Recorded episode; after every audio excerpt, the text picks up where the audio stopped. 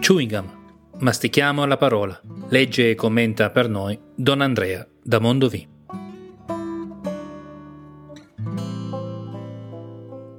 Dal Vangelo di Luca. In quel tempo Gesù diceva ai suoi discepoli una parabola sulla necessità di pregare sempre, senza stancarsi mai. In una città viveva un giudice che non temeva Dio né aveva riguardo per alcuno. In quella città c'era anche una vedova che andava da lui e gli diceva fammi giustizia contro il mio avversario. Per un po' di tempo egli non volle, ma poi disse tra sé, anche se non temo Dio e non ho riguardo per alcuno, dato che questa vedova mi dà tanto fastidio, le farò giustizia perché non venga continuamente a importunarmi. E il Signore soggiunse, ascoltate ciò che dice il giudice disonesto. E Dio non farà forse giustizia ai suoi eletti che gridano giorno e notte verso di lui? Li farà forse aspettare a lungo? Io vi dico che farà loro giustizia prontamente. Ma il figlio dell'uomo, quando verrà, troverà la fede sulla terra? Oggi riflettiamo insieme sulla necessità della preghiera, questa azione così nobile, così grande, ma nello stesso tempo così difficile, a volte pesante.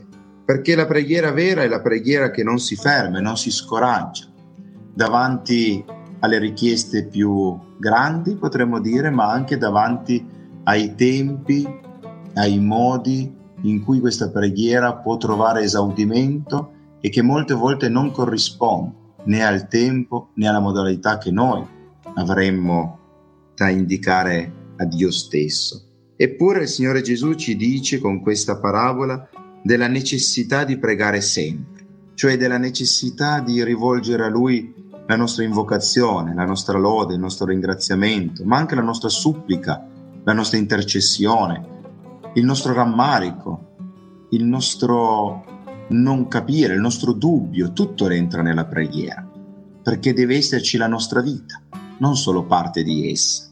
E allora la necessità di pregare sempre ci porta alla necessità di aprire il cuore e la mente all'ascolto della sua parola, da cui nasce la vera preghiera.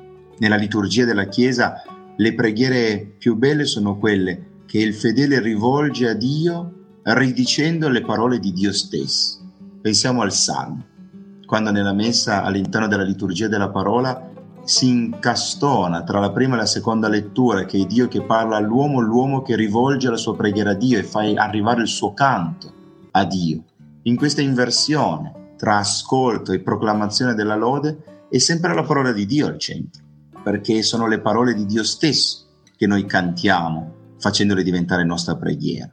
Allora chiediamo al Signore in questa giornata di saper pregare ascoltando e ascoltando pregando con ciò che Dio ci rivela e ci comunica. E allora il nostro cuore si muoverà, il nostro cuore si colmerà della presenza di Dio e questa sarà vera preghiera.